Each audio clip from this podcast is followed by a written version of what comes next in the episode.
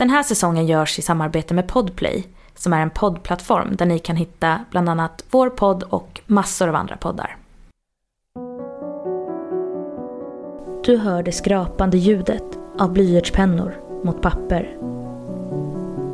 Dina klasskompisar verkar ha hur mycket som helst att säga om ämnet. Själv sitter du mest och tuggar på pennskaftet. Du sneglar åt höger och ser att den nya killen inte heller skriver något. Han har inte ens öppnat häftet framför er utan sitter lugnt tillbakalutad och stirrar på dig med ett lätt leende på läpparna.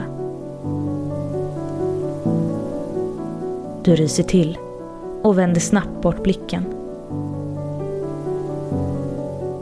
Ända sedan han började i klassen har det känts som att han har valt ut just dig.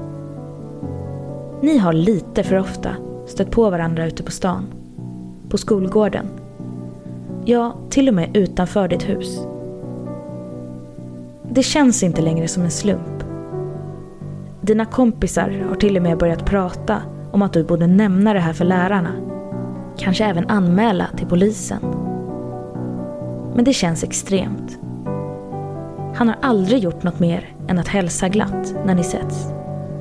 Och du kan inte låta bli att känna hur det fladdrar till lite i magen varje gång det händer. Du tittar ner på pappret framför dig igen och försöker koncentrera dig på frågan. Det går sådär. Du bestämmer dig för att ursäkta dig och smiter iväg till toaletten. När du är färdig och trycker upp dörren till toalettbåset så står han där framför dig. Han fixar till frisyren och ler mot dig genom spegeln.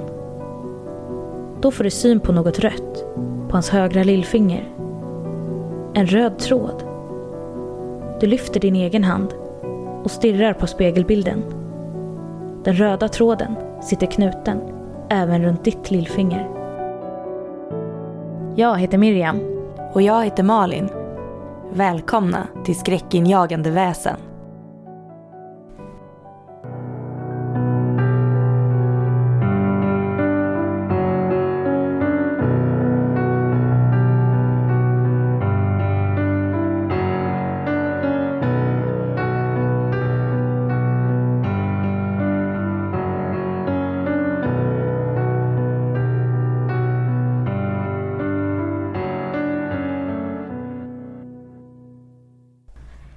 Hej och välkomna till Skräckinjagande väsen. Den här veckan ska ju vi som ni ser prata om själsfränder. Det kanske för många är förknippat med eh, något positivt och vackert. Jag har alltid fått lite the creeps av ordet. Jag håller med, men jag tror att jag har fått en känsla av besatthet. Så jag har nog inte heller sett själsfränder som ett enbart positivt ord. Jag vet inte om det är att vi är millennials eller någonting som gör att vi är så självständiga kanske. Men eh, skulle någon säga att den var min själsfrände så skulle jag bli rädd.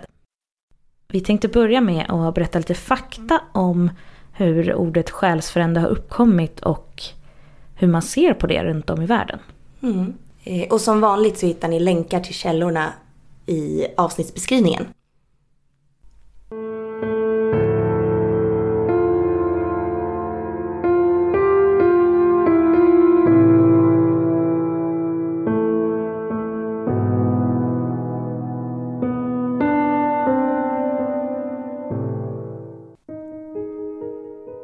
Vad är egentligen en själsfrände? Är det något alla har? Särskilt i litteraturen har många gjort försök att framkalla själsfränder. Både med hjälp av besvärjelser och genom rent fysiska försök. För vissa är det något som lockar. Och för andra är det förenat med en obehaglig känsla.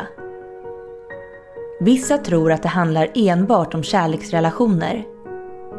Och andra tror att en själsfrände är en viktig person i ditt liv som inte behöver ha en romantisk koppling. Första gången ordet användes i text tros vara i ett brev från poeten Samuel Taylor Coleridge år 1822. Han skrev “För att vara lycklig i äktenskapet måste du ha en själsfrände. Judendomen beskriver något som kan liknas vid en förutbestämd partner. Men det är inte bara en person som passar dig perfekt. Personen ska också kunna utmana dig och utveckla dig. Inom hinduismen sägs det ibland att man har en slags karmisk förbindelse med vissa människor. Det betyder att man har haft en särskilt nära relation i ett tidigare liv. Stöter man på en sådan person kan det ha positiva effekter på ditt nuvarande liv. Kanske har du någon gång varit med om att det känns som att du har känt någon för alltid. Buddhister tror istället att vi återföds och att relationer förs vidare från ett liv in i nästa liv. På så sätt ska alla människor till viss del vara relaterade till varandra. Omkring år 400 f.Kr. skrev den grekiske författaren Aristofanes om människan som androgyn. Människan sades ha två sexuella organ, två ansikten, fyra armar och fyra ben. De var snabba och starka och blev gudarna nervösa. Och han skrev att Zeus ska ha beslutat sig för att dela människorna i två. Om människor fortsatte att utgöra ett hot varnade Zeus att han i framtiden skulle kunna komma och dela människan igen. Den nu delade människan ska inte vara lika lycklig utan ständigt leta efter sin andra halva. En av de mest välkända själsfrändemyterna är den röda tråden. Denna myt härstammar från Östasien och allra först tros den ha uppstått i Kina. Många tror att människors relationer är förutbestämda av en röd tråd som sammankopplar människor genom deras lillfinger.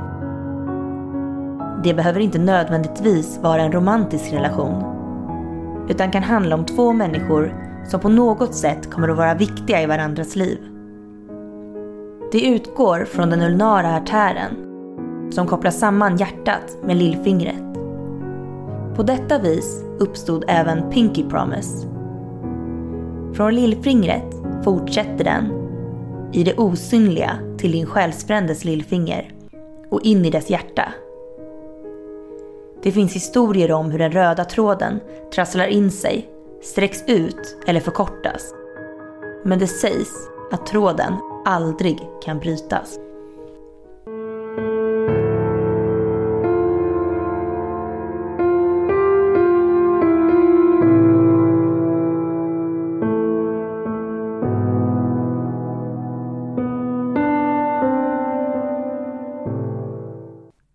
Något som vi inte sa i faktan det är att eh, just det här med den röda tråden. Det kommer från gammal kinesisk folktro. Där man trodde att det var en, han kallades mannen under månen. Mm. Yu Lao. Att det var han som skapade de här röda trådarna. Och visst var det så att han kunde para ihop både människor som inte lever samtidigt, alltså som lever i olika tider. Ja. Och även olika åldrar. Att det vill säga en vuxen man skulle potentiellt sett kunna bli ihopparad med en tvååring. Precis, det finns faktiskt flera sådana historier där det har hänt och man har försökt bryta röda trådar och sådär. Men det har ju såklart inte fungerat utan man är ju då dömda eller så här, att vara tillsammans. Och vi såg ju också att det finns olika typer av bröllopstraditioner i delar av Asien där man faktiskt knyter röda trådar. Just det, där man försöker skapa det här bandet med den röda tråden. Så att man trär då alltså på röd tråd efter att man har gift sig med varandra. Något annat som du och jag diskuterade lite innan det här avsnittet var ju skillnaden mellan själsfränder och tvillingsjälar. Mm. Eh, och den informationen som vi kunde hitta var väl framför allt att en tvillingsjäl är verkligen din andra halva. Ja. Det är någon som är väldigt lik dig och kompletterar dig i precis allting du gör. Och den här personen har du liksom saknat sedan tiden skapades. Det har varit förutbestämt i hela ditt liv och alla dina liv om man tror på sånt. Att du ska möta den här personen. Mm. Så du går alltid och saknar den och du känner dig inte hel förrän du har hittat den. Så många pratar ju om att om ja, många som tror på att man lever flera liv, att du alltid söker efter din tvillingsjäl. Och i de flesta liv så hittar du tvillingsjälen någon gång. Men det kan ju mhm. vara din morfar, det kan vara din bästa vän, det kan vara din katt, det kan vara... För vi hade ju en tanke om att det här kanske uppstod den här idén om tvillingsjälen. Just för att man... Jag tror att alla människor känner att eh, ingen förstår sig på dem till hundra, hundra procent. Mm. Och det är såklart väldigt betryggande att det finns någon där ute som tänker precis som du. Ja, det tror jag absolut att det ligger någonting i. Jag tror människan är så sökande på det sättet. Att vi verkligen har ett behov av att hitta någon som liknar oss och tänker som oss och förstår oss. En annan sak som vi nämnde lite snabbt i faktan det är det här med Pinky Promise.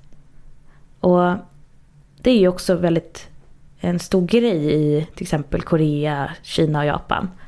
Där man då istället för med tummen så, så använder man då lillfingret mm. för, ja, för att avge ett löfte till någon annan. Det finns ju också vissa myter och legender som säger att om man då bryter det här löftet till någon, då klipps lillfingret av. Och det tänker jag, det har ju att göra med hur, då, hur viktigt det här lillfingret är. Och att det är bunden liksom, själsligt till andra och så. Vi pratade ju också om, vilket är det här är ju en stor och djup filosofisk fråga. men vad är egentligen en själ? Mm. Ja, jag lämnar det upp till er. Nej men eh, vi pratade bland annat om den här gamla myten som det pratades om på 1900-talet.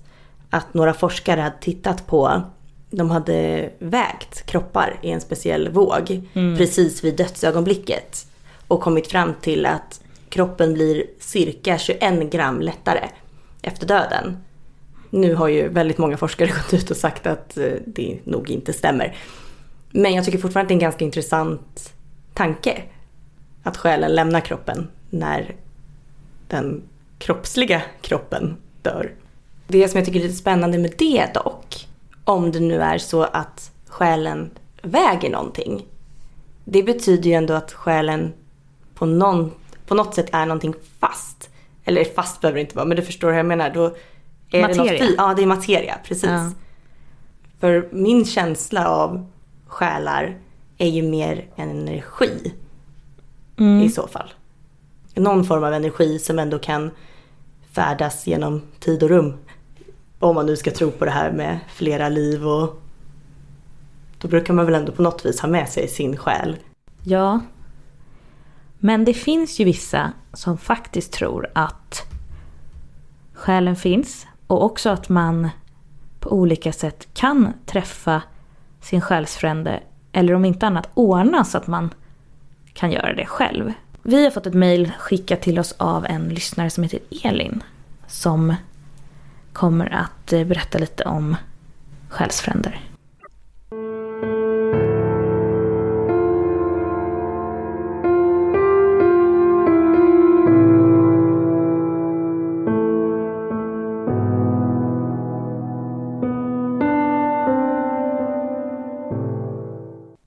Hej! Jag skriver till er för att berätta något helt ofattbart och fruktansvärt som hände mig och min bästa vän i somras.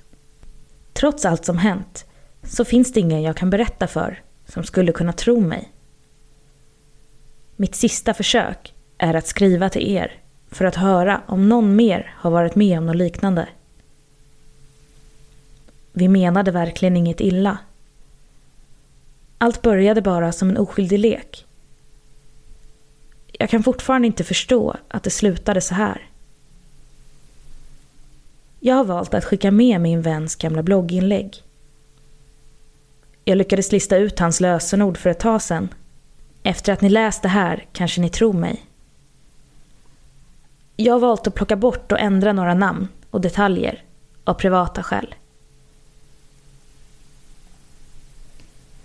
Axels blogg. Inlägg 1. Onsdag 27 maj 2020. Det här är så jäkla konstigt. För jag skriver ju egentligen till ingen alls. Men på något sätt har jag en känsla av att folk kommer att läsa det här någon gång. Kalla det hybris eller vad ni vill.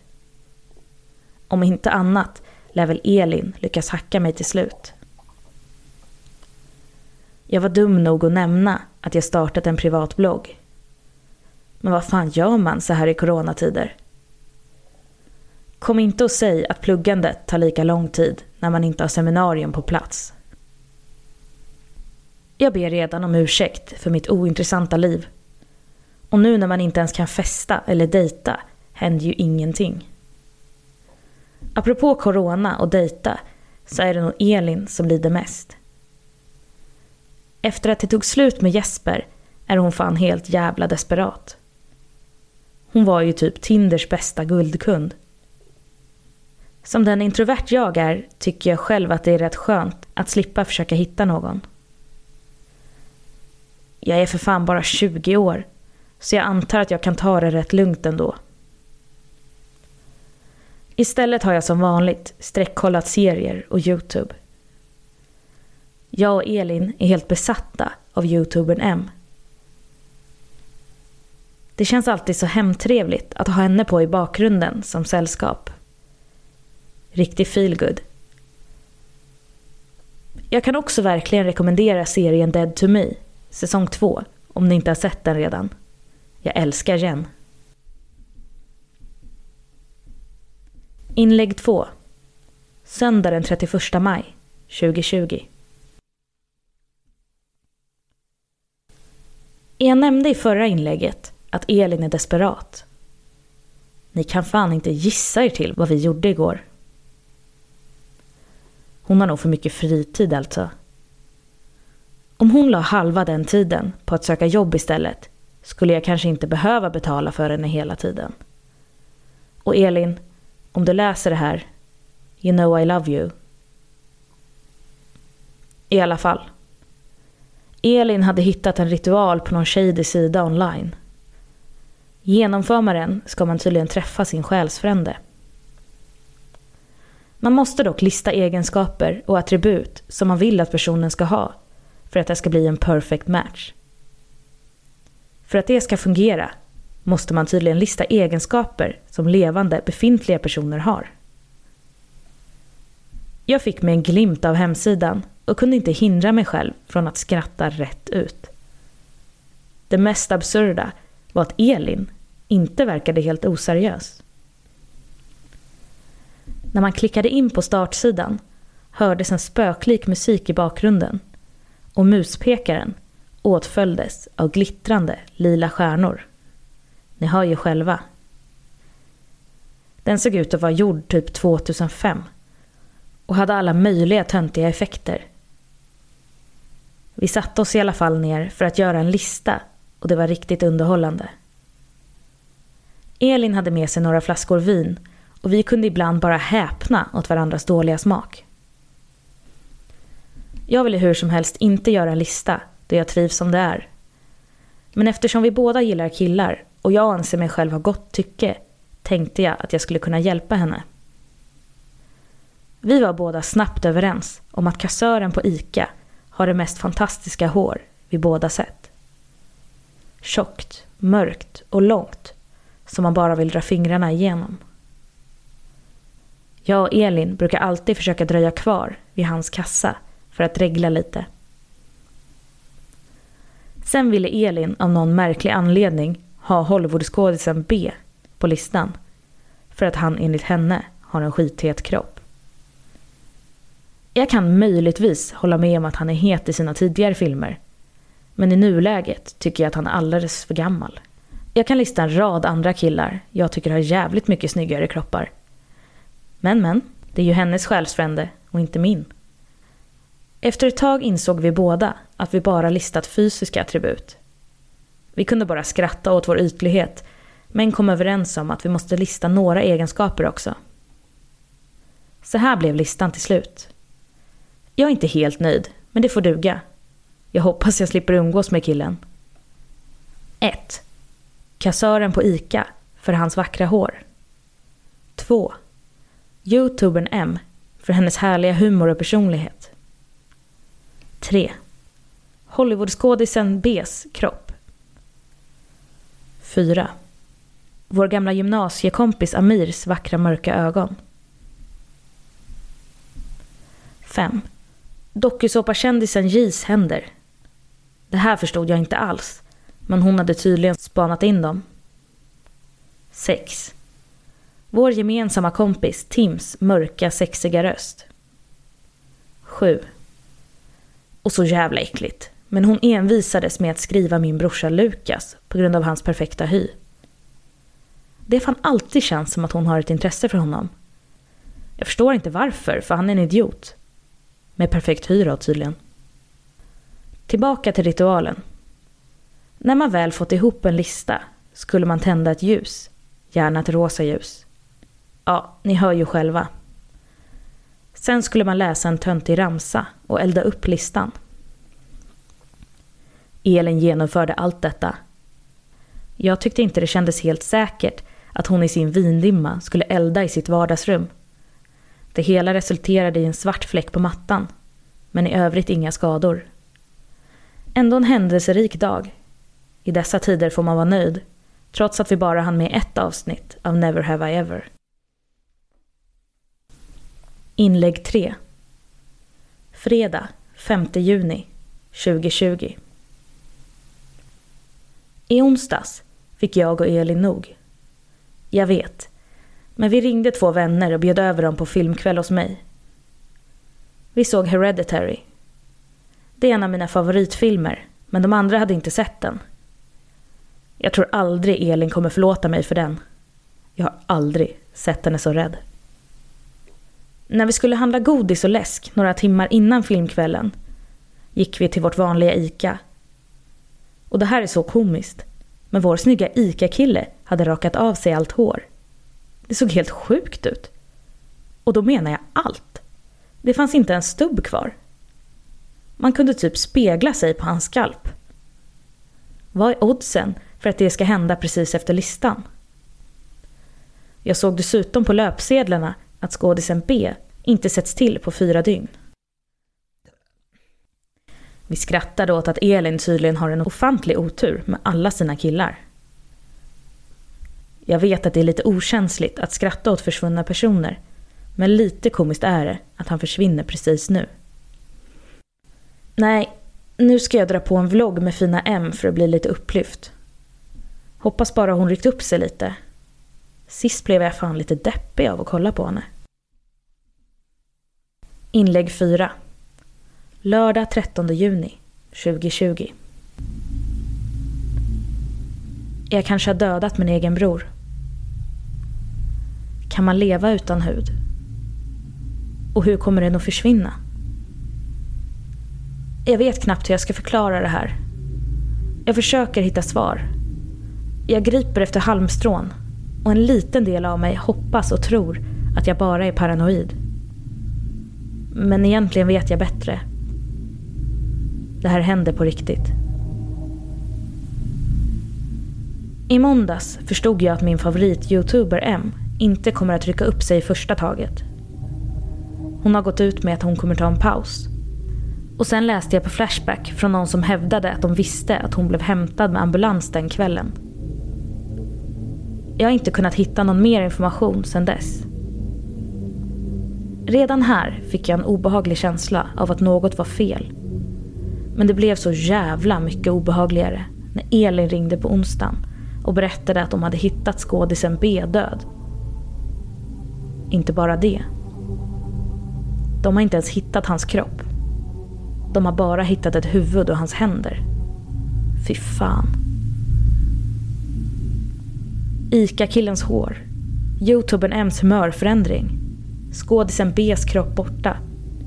Det är vår lista. Det är för fan exakt vår lista.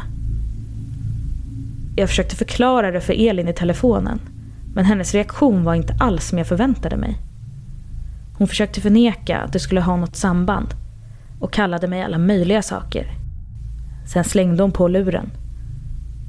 Och sen hördes vi inte på två dagar, vilket aldrig händer. Jag visste inte om det var för att hon var rädd eller om hon var orolig för att jag höll på att tappa det.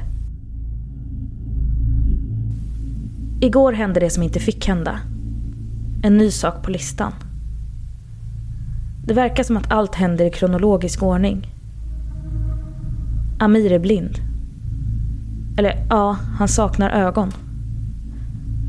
Vår gamla klasskompis Amir jobbar på en bilmäck. Jag har inte fått höra så mycket. Bara via några gemensamma vänner som har sagt att han förlorade ögonen i en hemsk olycka. Det här börjar kännas som en ännu mer morbid final destination. Jag har gjort allt i min makt för att förstå. Jag skiter fullständigt i dokusåpakändisen. Men efter det står min kompis Tim och sen min bror på listan. Igår skrev jag till personerna bakom hemsidan, men mejladressen studsar. Jag har googlat på allt jag kan komma på. Det är inte så att jag kan ringa polisen direkt. På Reddit finns en del historier om människor som har byggt en själsfrände med kroppsdelar från andra. Men vem fan är det som bygger? Jag ringde gråtandes min bror och bad honom hålla sig hemma de kommande dagarna. Men jag lyckades inte förklara varför på ett bra sätt. Hans hud. Hur lever man utan hud? Inlägg 5. Tisdag 16 juni. Vad gör man de sista dagarna innan man ska dö? Alla pratar alltid om att man ska leva som om det vore de sista dagarna i ens liv. Men vad fan betyder det egentligen? Jag lever dessutom mina sista dagar med vetskapen om att jag dödar andra eller förstör deras liv. Tim är död. Elin åkte hem till honom för två dagar sedan för att be honom sova hos henne ett tag framöver. De var på väg hem till henne i bil när olyckan hände. Jag vet inte exakt hur det gick till men någon idiot körde in i Tims sida av bilen i hög hastighet. Tim fick glas genom halsen. Elin klarade sig utan ens ett skrubbsår. Hon ringde ambulans, men det var för sent. Vi har dödat Tim. Nästa person på listan är min bror. För i lördagsnatt läste jag att dokusåpadeltagaren J hade råkat kapa sina händer i en båtolycka under inspelningen av ett nytt program. På något sätt känns det befriande att jag ska dö. Jag har ändå inget kvar att leva för efter Tim och min bror. Så när Elin ringde mig i panik efter Tims död förstod jag att hon hade insett vad som pågår. Hon hade bara inte klarat av att prata med mig. Hulkandes berättade hon att jag är sist på listan. Hon hade lagt till mig när jag var på toaletten. Elin ville först inte erkänna vad hon hade skrivit. Men till slut sa hon det. Jag vill ha en person med ditt fina hjärta. Hon skrev hjärta. Hon menade såklart inte mitt organ. Hon menade på ett annat plan. Men förstår listan det? Vem gör det här? Hur går det till? Och vad är syftet? Och vad händer med de försvunna organen? Jag gick tillbaka till Reddits berättelser om själsfränder. I de berättelserna är nästan alltid personen medveten om faran med besvärjelserna. Jag vill inte, men jag kan faktiskt inte låta bli att fundera på det. Inte Elin väl? Eller också så finns det en riktig gärningsman som faktiskt mördar och styckar sina offer och bygger en person med någon form av ett gain-liknande tillvägagångssätt. Men det här... Elin var till och med på plats när Tim dog. Hur kunde personen som körde bilen veta att Tim skulle få glaset i halsen? Och hur kunde personen göra youtubern M deprimerad? Tims stämband förstördes uppenbarligen. Och vi skrev ju aldrig stämband på pappret. Vi skrev röst. Och nu står det hjärta. Inlägg 6 torsdag 18 juni. Jag trodde aldrig att nyheten om att min bror har fått tredje gradens brännskador över hela kroppen skulle göra mig lycklig. Men han lever. Det är inte säkert att han kommer att överleva sjukhusvistelsen. Men det finns hopp och det ser bra ut.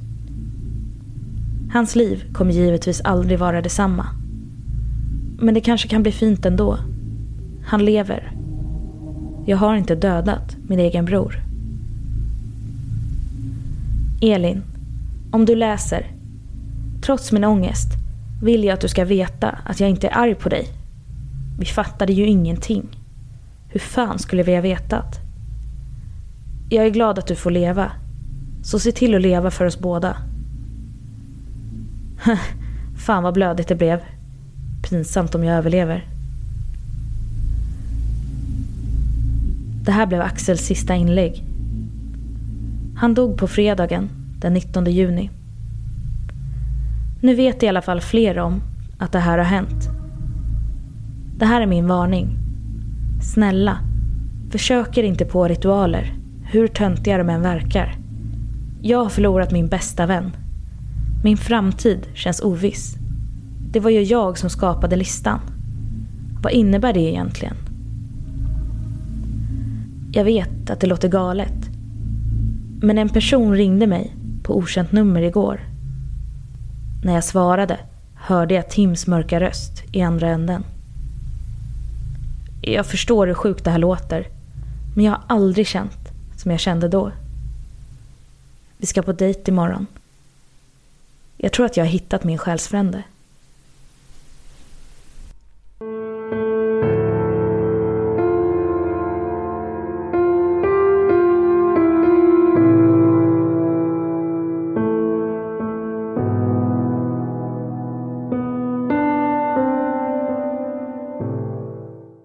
Ja, så det som vi verkligen fastnade på, det var ju Elins, vad ska man säga, alltså Elins vetskap om hela processen och allt som hände. Vad, vad visste hon egentligen? Hon får ju samtal av någon som åtminstone låter som sin vän där. Eh, som låter som Tims mörka röst. Så frågan är ju då om det här är en person som är skapad av Elin. Och alla de delarna som de skrev ner. Eller vad som egentligen har hänt. Ja, och jag tänker ju också att i och med att hon säger i slutet här i sitt inlägg att hon ska gå på dejt med den här personen och att hon tror att hon har hittat sin själsfrände. Efter att allt det här har hänt. Eh, det är ju en känsla av att Elin på något sätt, jag vet inte om hon är om hon är under någon form av förtrollning. Eller om hon helt enkelt har blivit så förstörd av den här händelsen. Men jag kan väl tycka att min egen känsla hade kanske inte varit att jag skulle vilja gå och dejta efter att det här hade inträffat och min bästa vän precis har dött. Eventuellt på grund av mig. Nej, men det känns ju som att när den här förtrollningen, eller ritualen då genomfördes så, så hände någonting med Elin. Mm. Ja men det är nog känslan jag får också. Ja. Usch, nu fick jag en sån här obehaglighet. Hon var ju ändå med vid den här olyckan. Jag vet, Axel är ju själv inne på det känns det som. Ja, vad är det hon... Har hon varit med på alla? Vid alla situationer? Det vet vi ju egentligen inte. Nej. Är det det den här förtrollningen gör? Ja. Ja, och vi vet ju som sagt inte hur medveten hon är själv om allt som har hänt. Kanske är det någon av er som har några själsfrände historier som inte är jättelyckliga som ni vill skicka in. Annars så hörs vi nästa vecka och då tänkte vi väl ge någon ledtråd. Ja, och vad skulle vi kunna säga om den varelsen då? Det är ju en varelse som man främst hittar i Polen framför allt. Och man vill verkligen inte att eh, det här väsenet eller den här varelsen ska röra sig. Man förväntar sig egentligen att den ska vara väldigt stilla. Så tack för att ni har lyssnat. Vi heter ju då Skräckenjagande väsen och ni når oss på Instagram och Facebook under det namnet. Och vår mail är skräckenjagandebasen at gmail.com. Precis. Och som sagt, ni får jättegärna skicka in även om ni har historier om andra varelser som vi har tagit upp eller som ni skulle önska att vi tog upp i framtiden. Ja. Tack för att ni har lyssnat. Tack. Hej då.